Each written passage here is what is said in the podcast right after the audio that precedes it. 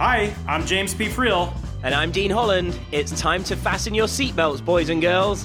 That's right. If you're an entrepreneur who's wanting to take your business to the next level and have a bit of fun while getting cutting edge advice on your business, marketing, and sales, welcome to Just the Tips, arguably the best podcast in the entire world.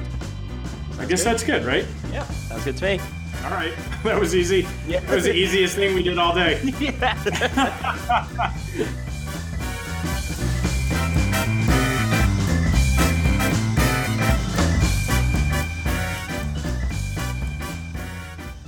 Hey, what's up, everybody? Welcome to another episode of Just the Tips. This is your host, James P. Friel. I am thrilled that you guys are here with us today. We have an interesting show lined up for you that I'm excited to get into because it's something that if you understand and implement in your business, you can definitely help your long term growth in a super effective way. And so uh, we've got a really, uh, really great guest lined up for you. But before we get to our guest, I just want to introduce you guys to the uh, the very special and unique person who does this show with me. I see him. He's actually not galloping into the studio. It's kind of more of a, a strut today. Welcome, the one, the only, the bearded wonder from the United Kingdom, Mr. Dean Holland. I like the idea of strutting into today's studio. Well, you must like the idea because that's what you were doing. right. Uh, I'll, I'll moonwalk in next time just to add a little something extra. Oh, I didn't know your uh, your horse could moonwalk. Oh, yeah, all four feet. Who? That, how much training did that take? Quite some time. It's still undergoing, actually. Oh, right. There's a there's a whole regimen to figure Yeah. that out. Yes, there is indeed. But uh, yeah, enough about me and my moonwalking steed. How are you, Mister James? I'm doing well, my friend. Good. I'm doing well. Yes. Good. That's Excited, always uh, good. Excited for our show today. Yes, me too. This is a this isn't a subject that I I I, I know. I, I won't say I know a lot about the subject. I know of the subject, and it's never been something that I've tackled or taken on as something to immerse myself in. So I'm really excited to learn more. Yes, as as am I. You know, I think in the in the direct response world, there's a almost I don't want to say an aversion to SEO, but there's definitely like ah, you know what? I'm not going to worry about SEO because I'm just going to do things with paid ads and affiliates and all sort of other things like that. But I think there's I think there's a real time and place for understanding SEO. And so our guest today, John McAlpin, welcome to the show. We're excited to have you, and hopefully you can stir up some SEO controversy with Dean and I. All right, thanks for having me, guys. Absolutely. Yeah. So what do you so what do you got to say to a couple direct response guys like us about the value of SEO? Sure. Um, so if we're talking numbers, if I'm talking to like a stakeholder, my first response is okay. If you're dealing, especially if you're paying an agency or something like that for these paid ads, you're paying for not just the ad budget, but for also the management fees. But for SEO, you're really just paying for the management fees. So it's a much more cost-effective growth strategy for digital marketing. So you think it's more like on the whole, you're going to be as bold as to say it's a more cost-effective growth strategy. I mean, it depends who you're working with, right? There's the cheap agencies and the expensive agencies out there, and uh, He's like, well, if, if you're not working with us, Yeah. then yes. I But mean, it, it- you get what you pay for sometimes, but at the same time, when you really look at it in those terms, it, it is a more cost-effective strategy. And would you say that it's a more long-term strategy? Oh yeah, that's sometimes a given in my book. I have to remember. Um, uh, yeah, so it, it's definitely more long term, especially when you do it right, because there's de- definitely some short term solutions that may not yield long term results. There's a, definitely a right and wrong way to do it, and then there's also a ton of gray area where you'll have a lot of debate between SEOs about. Well, I don't think you're supposed to be doing it that way, but really, when you when you look at Google's guidelines, there's really no defined rules in some areas. Well, I think I think this would be a this would be a great place maybe to tackle this first because I, I I bet well there's probably a lot of people similar to me. Like I see and I think we said before we started the show like I, I see a lot of people almost trying to game the system of SEO if that's such a thing. As in you know you see people say oh look I just ranked this video to the top of Google in three seconds and all, all kinds of crazy stuff. But it sounds like what we're more talking about here is like that long term approach right? So I probably uh I, I'd I'd love to know like like a bit more behind that side of things. And sorry, before you respond, John, can I just express my absolute astonishment that Dean is, you know, engaging in the conversation this early in the show? Right. As will all of our listeners. Like, and it's nice to meet everybody for the first time in two years. Usually we don't hear from you until around minute 19. Right. But- where, where I've normally built up something so good. So it's probably going to go wrong now. Everyone's going to be like, Dean shouldn't speak until 20 minutes in at You had least. 19 minutes to Google what SEO is and all that, all of that. right.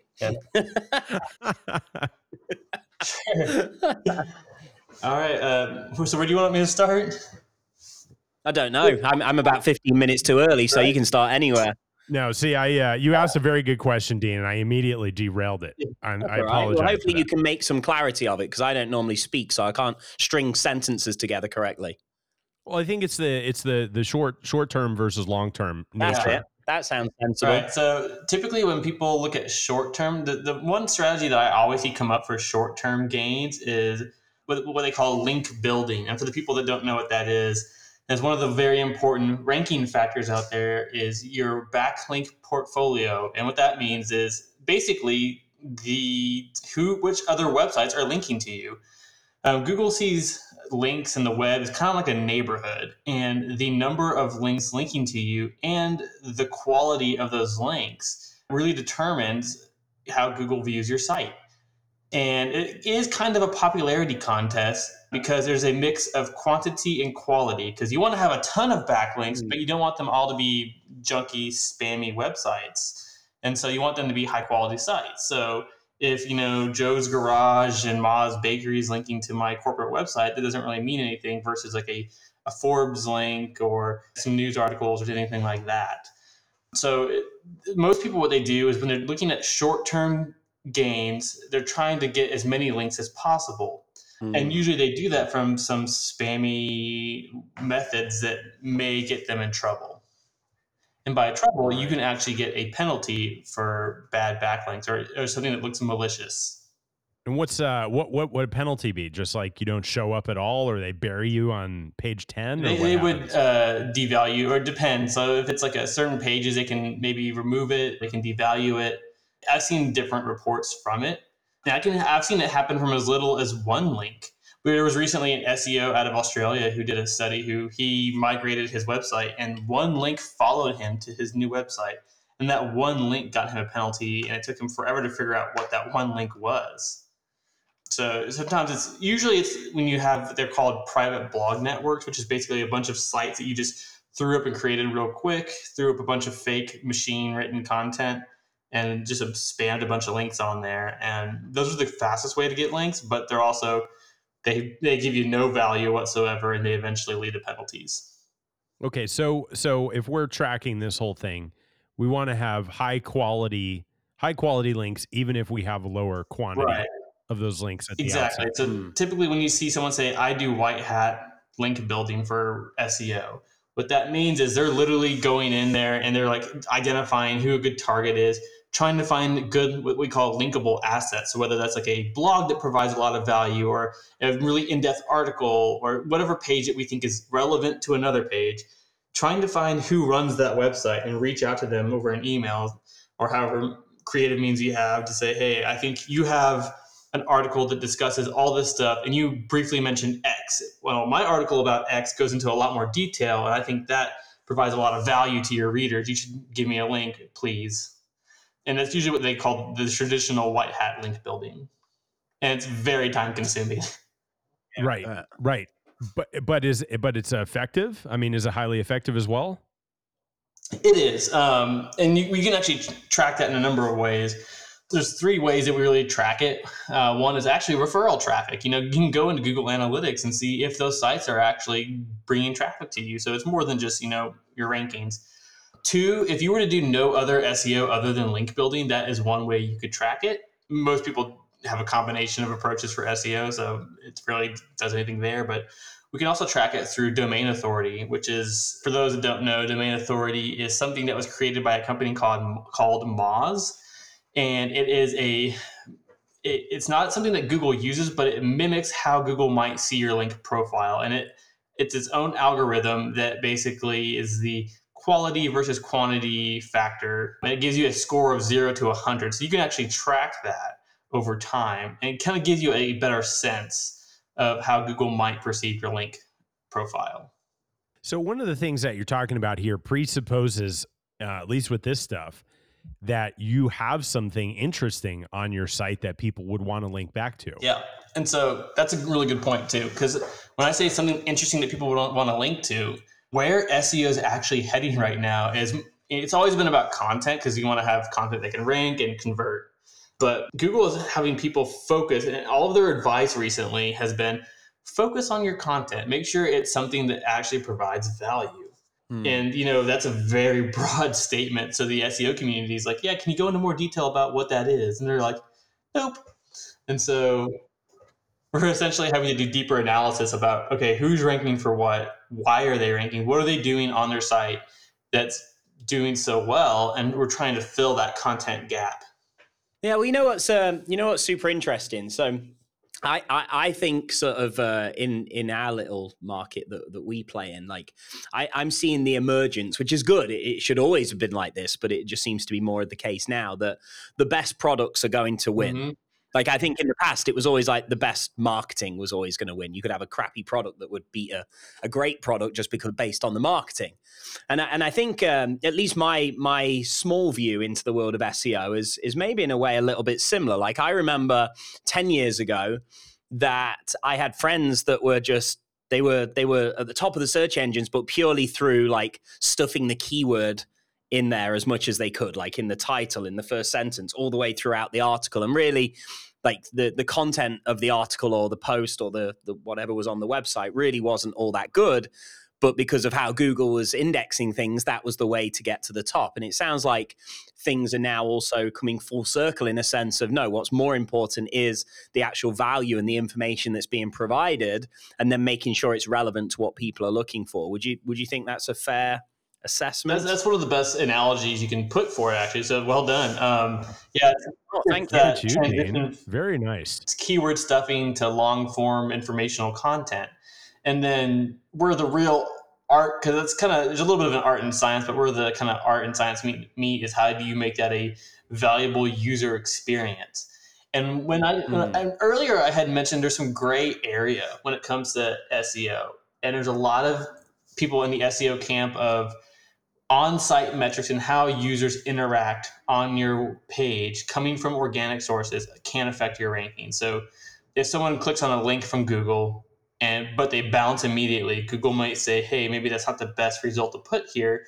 We should devalue this page." of course, it's all machine algorithm like automated. So it's not an actual human saying this, so it's a machine thinking this. But Google may say, "Hey, that's not a thing. We don't actually track that."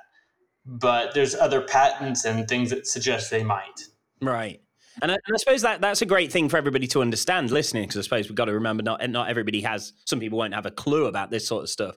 Like what what what you're saying is really that things go beyond just getting someone to click through to your website from from Google or whatever search engine, right? There's many more factors beyond that initial landing on your page. Yeah, and that's how SEOs had to adapt too, because it used to be, hey, you know, we increased your rankings and got your traffic up we did our job. But then all of our stakeholders right. and clients are like, uh, okay, that's cool, but I'm not making any more money and I'm spending a lot with you. So SEOs have really shifted from just trying to, you know, get your get more traffic and get better rankings to okay, so how do we convert that traffic? So we've really had to adapt and learn a lot more about UX. There has been a lot of tools out there like Hotjar and Crazy Egg that can help track user performance on pages so we can learn how people are actually interacting with the pages.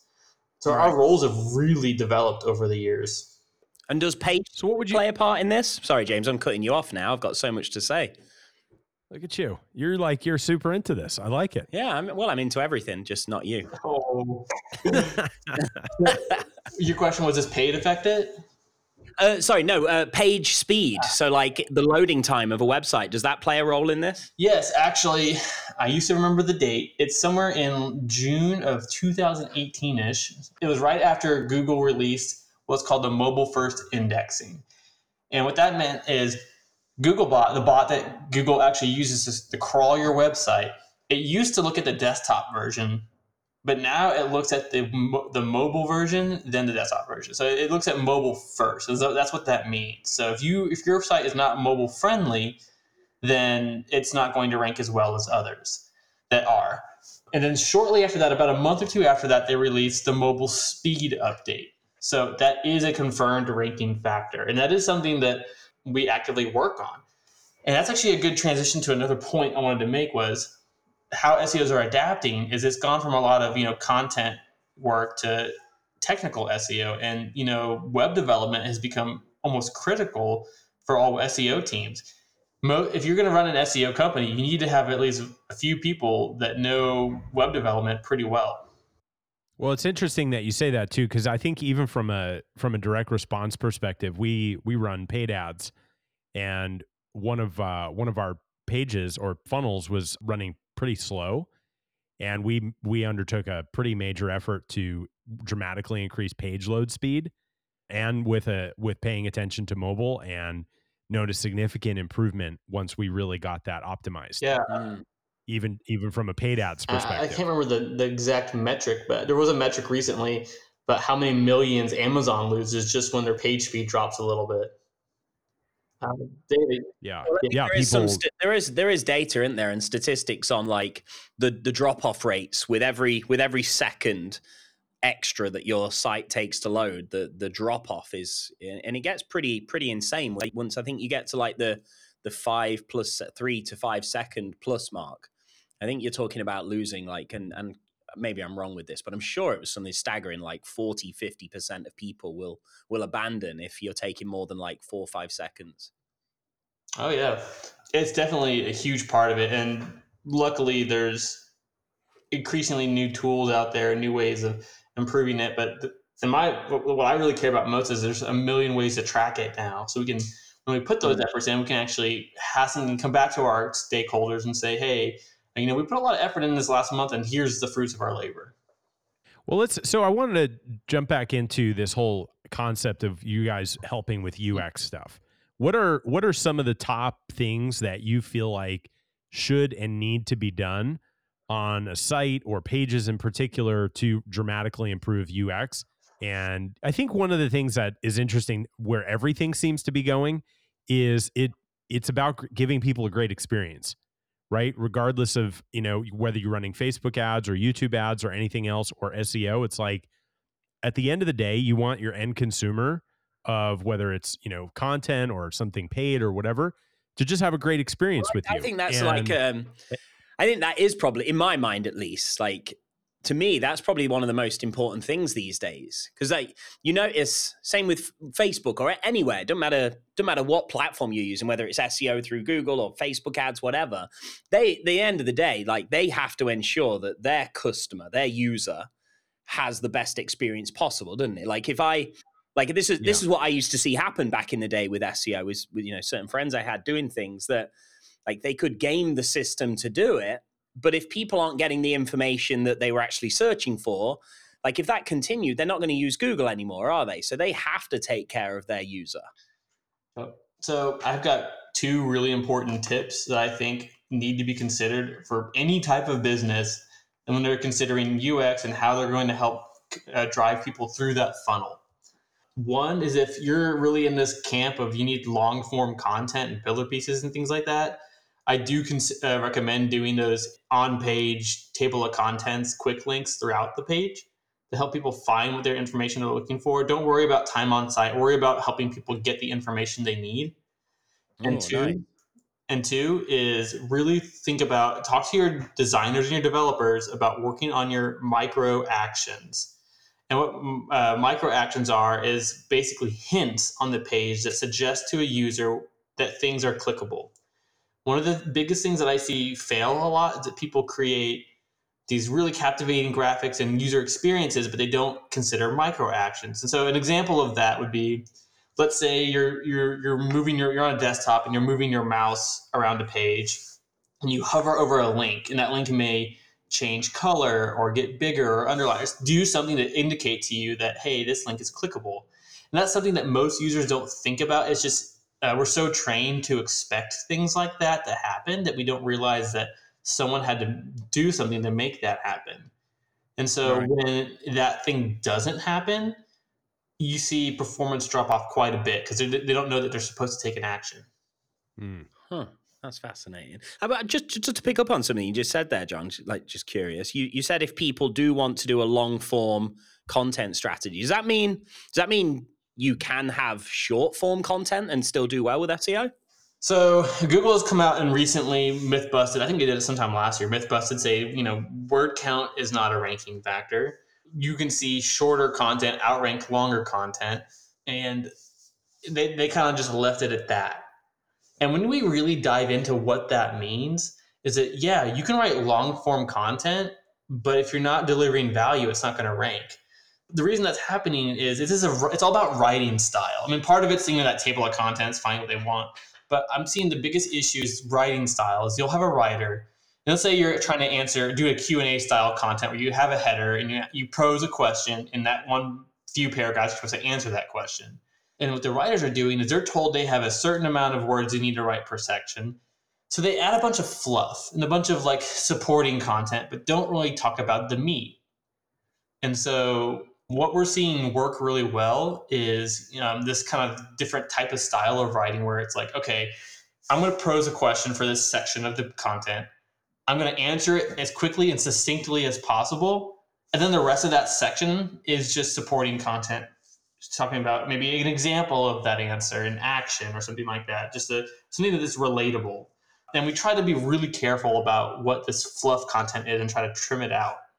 So that it's so that it's like as as punchy as possible, basically. Yeah, yeah, and um, and really, when we were looking at word content, you, you, there's a lot of studies that show that you know longer word content can rank better.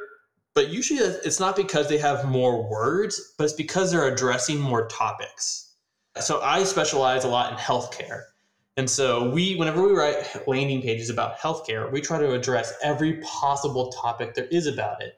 So if we're dealing with a type of medical condition or a medical service, we every topic. So it's like you know side effects, common causes, post care guidelines, anything we can think of that might be about that topic. And being as comprehensive as possible is what gets us wins. It's not about you know having two thousand word pages. It's about you know addressing every possible question. And going going back to what we were talking about earlier, it's about providing as much value to the user as possible. Right. And then going back to UX, within that content, finding little ways to help funnel them throughout the site and get them, uh, keep them active and engaged. Mm. Yeah, that's really interesting. And then back earlier, building links to those pages as well. Right. So is there any any SEO play that anybody can do that doesn't have like a blog or something like that? What about, you know, e-commerce stores and things of that nature?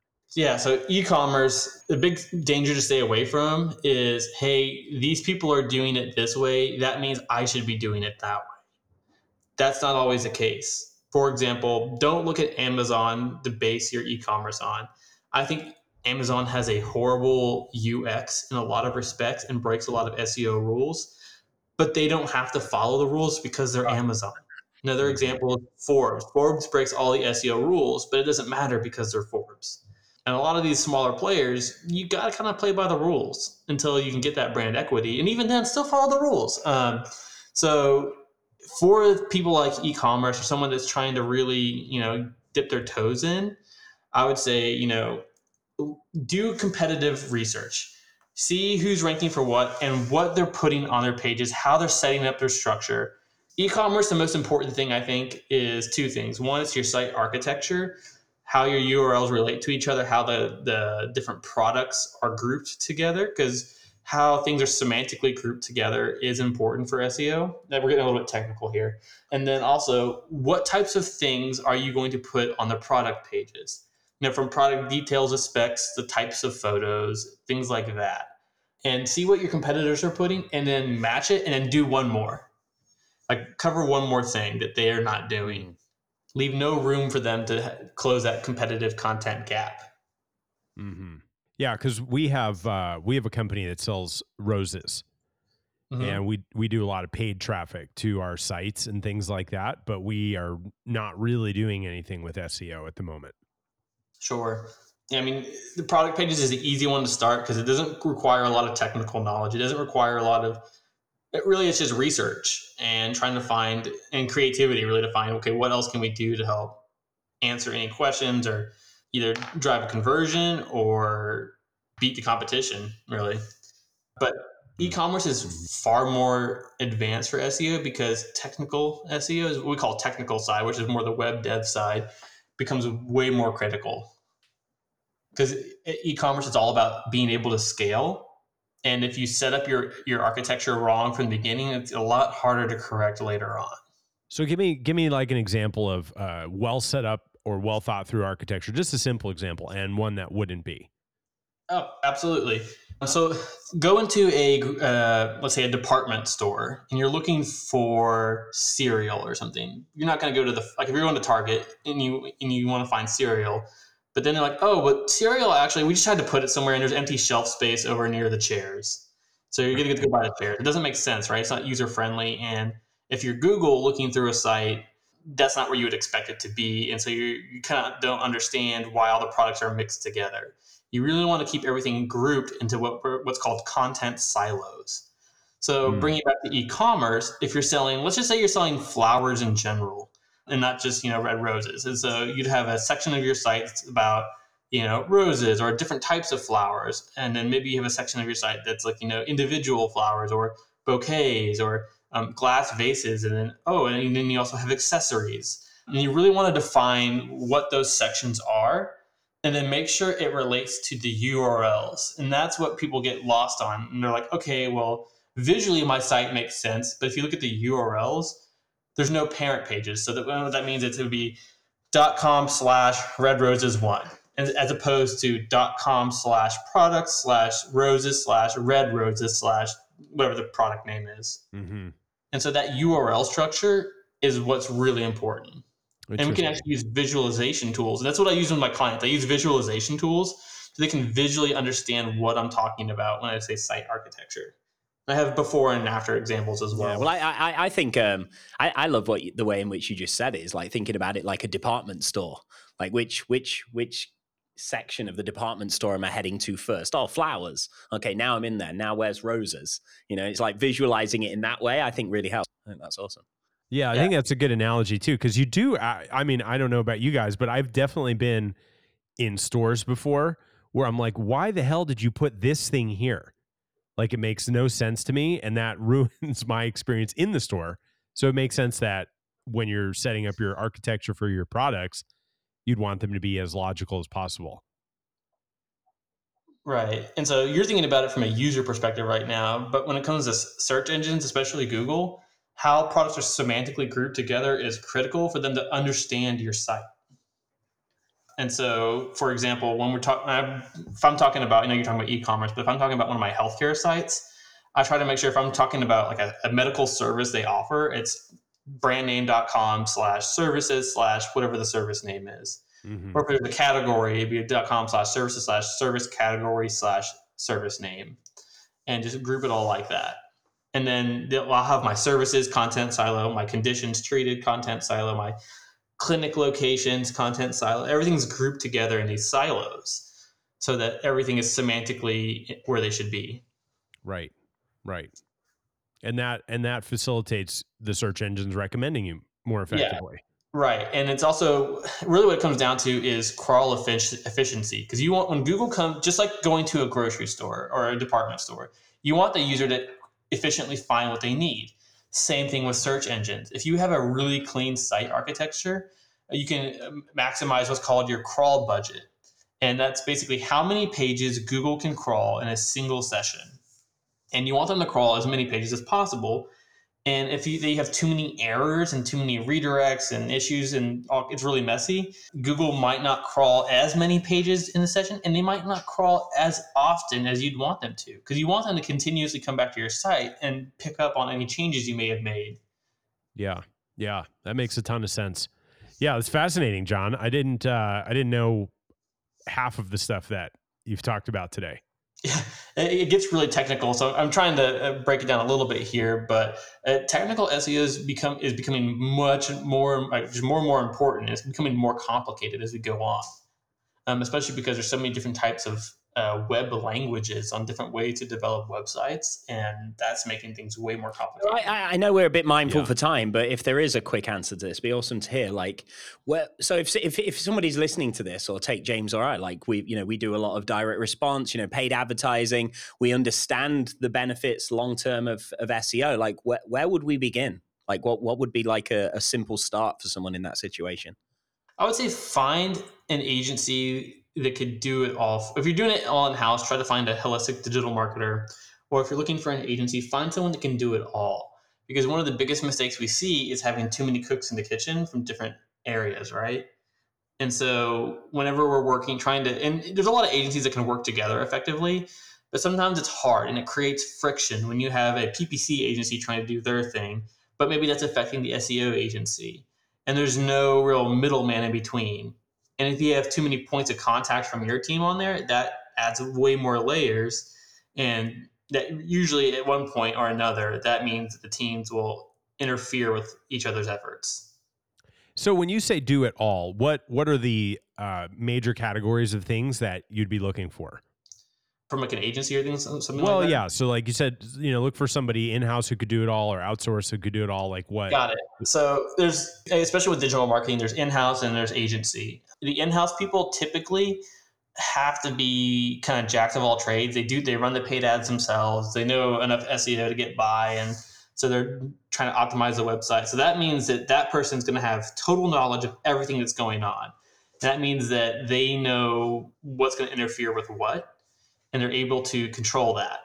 Um, if you're looking for an agency that can do it all, that means they all, they're proficient in both you know paid ads and organic and then they have you'll have a single account manager who's managing all of the operations and they'll ensure from your end uh, that everything's running smoothly and there's no conflicts between the two departments and it kind of takes a little bit of the pressure off of you as the stakeholder um, and that's kind of what i mean by that Got it. Got it. Yeah, that's uh, that's great. So John, where can uh, where can people go out and find uh, a little bit more about you guys? Sure. You can visit, uh, for my company, you can go to cardinaldigitalmarketing.com. If you want to learn more about me or follow my SEO tips, I write for Search Engine Journal, and, or you can follow me on Twitter at SEO Counseling, where I frequently share SEO tips and articles and things like that. Awesome. Awesome. Well, it's been uh, it's been great having you on the show today, Dean. Any No, uh, just to any say uh, thanks to John. Like you, like you said, I'll echo the same. Like there's been so many good little things that I had no clue about, and I, uh, I'm sure this is a, a topic that we could probably talk for uh at least continuously for another year about. So, uh, yeah, and the time I had, I've appreciated uh, learning a lot from you, John. Thank you. Thanks for having me. I could literally talk all day about it. That's awesome. Well, well, you raised uh, you raised a lot of good points, and I have I have several hours worth of questions still. So uh, maybe we'll have you back on in the future. But for now, um, for those of you guys who want to find out more about what John's up to or anything like that, just go over to cardinaldigitalmarketing.com or follow him on Twitter. And I think we're going to wrap it up here, you guys. Thanks for joining us today. We appreciate you. Make sure you leave us a review, tell your friends and family about us, and we'll talk with you guys next time. Later, everybody. Thanks for tuning in to Just the Tips, where we believe business should be profitable and fun. For show notes, links, and other information on our guests, visit justthetipsshow.com. For more information on how to connect with Dean Holland, visit deanholland.com. And if you'd like to go from being a hustling entrepreneur to an effective CEO capable of running your company without being stuck in the day to day, visit me for free training and resources at jamespfriel.com. Our theme music is Happy Happy Game Show by Kevin MacLeod, licensed under Creative Commons by Attribution 3.0 license.